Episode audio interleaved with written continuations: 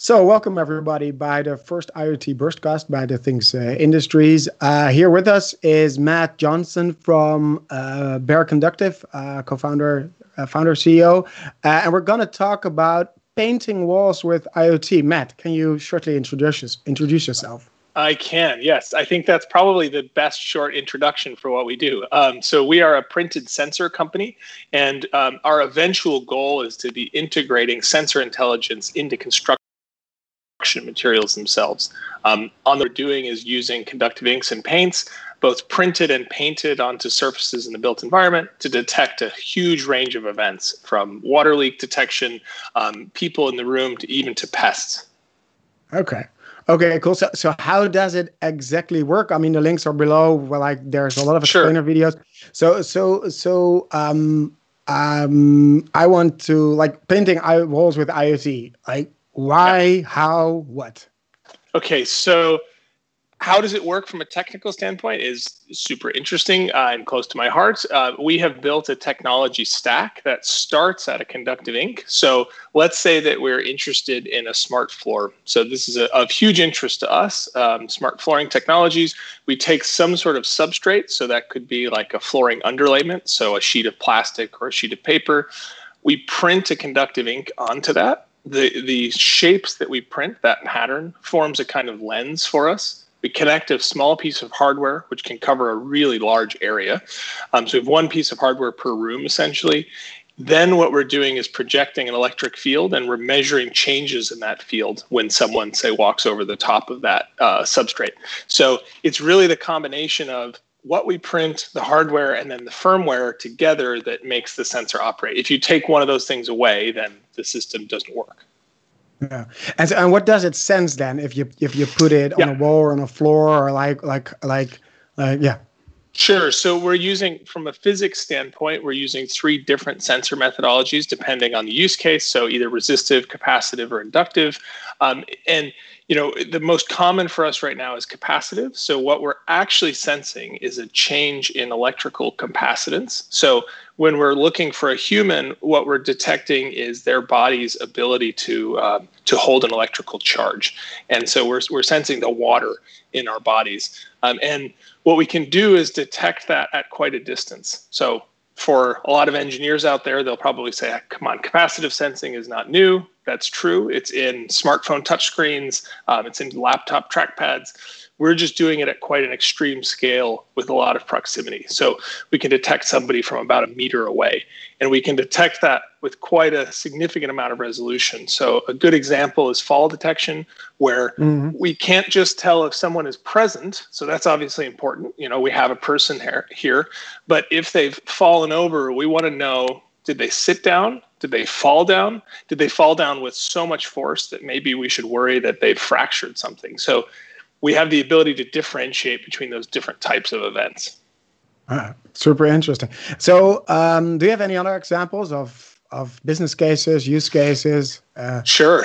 So one of our best customers is IKEA. And with IKEA, we're developing a series of tables that have a touch-sensitive surface on the top, which is serving as a control for smart home products. And I think it's a really interesting use case for a couple reasons. First, I think a lot of people don't see IKEA as being a smart home company. Trust me, they are. They have a very sophisticated view of how people incorporate technology in quite a quiet way into their lives. You know, technology that provides real benefit.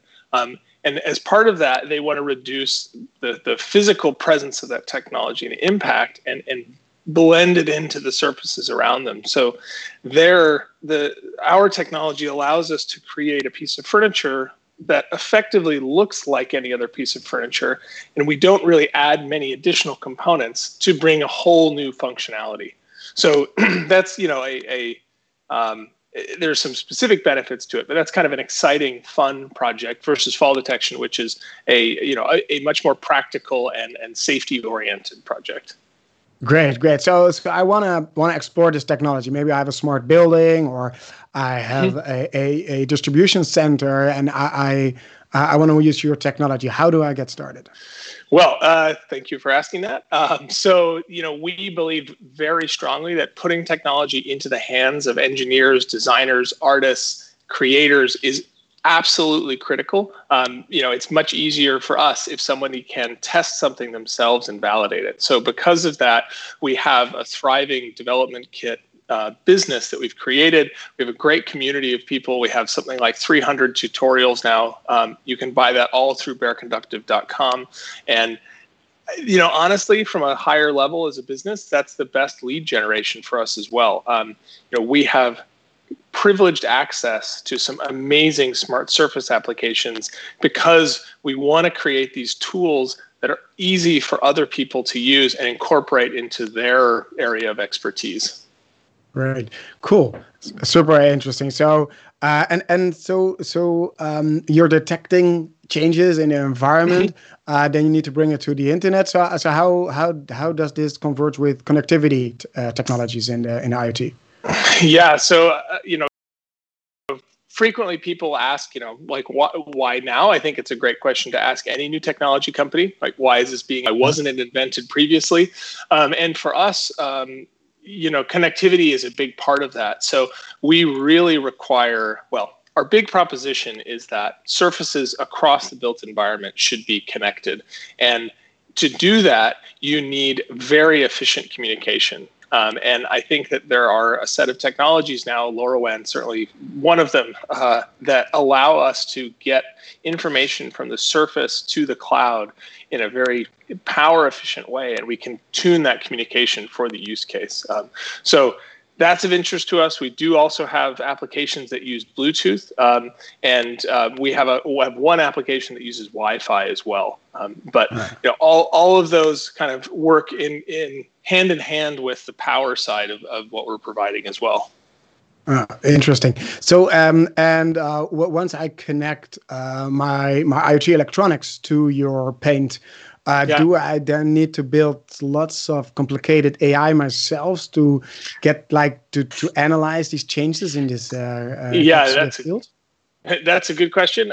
No. So we do all of our processing at the hardware right now, and we really think that that's important to keep it at the edge as much as possible. I think there are a lot of efficiencies to be gained there, but I also think that we have quite a sophisticated way to train our models, and we try to work with customers if they're use case. So something we've never worked on before. We'll work closely with a customer to tune the model to classify events and get a false positive rate that everyone's comfortable with. And so our goal is to take that burden on. What we want to do is hand you as many different types of events as possible in our API, and then you can do whatever you like with them and play with them. We want to hand you really good, clean data and not bother you with the physics. Great. This sounds like a super interesting innovation, and we'll put in the links below on where you can probably see all the fancy videos on your websites and how to get started. I want to thank you very much for this webinar, and good luck with the business. Yeah, thank you very much. Thanks again for your time.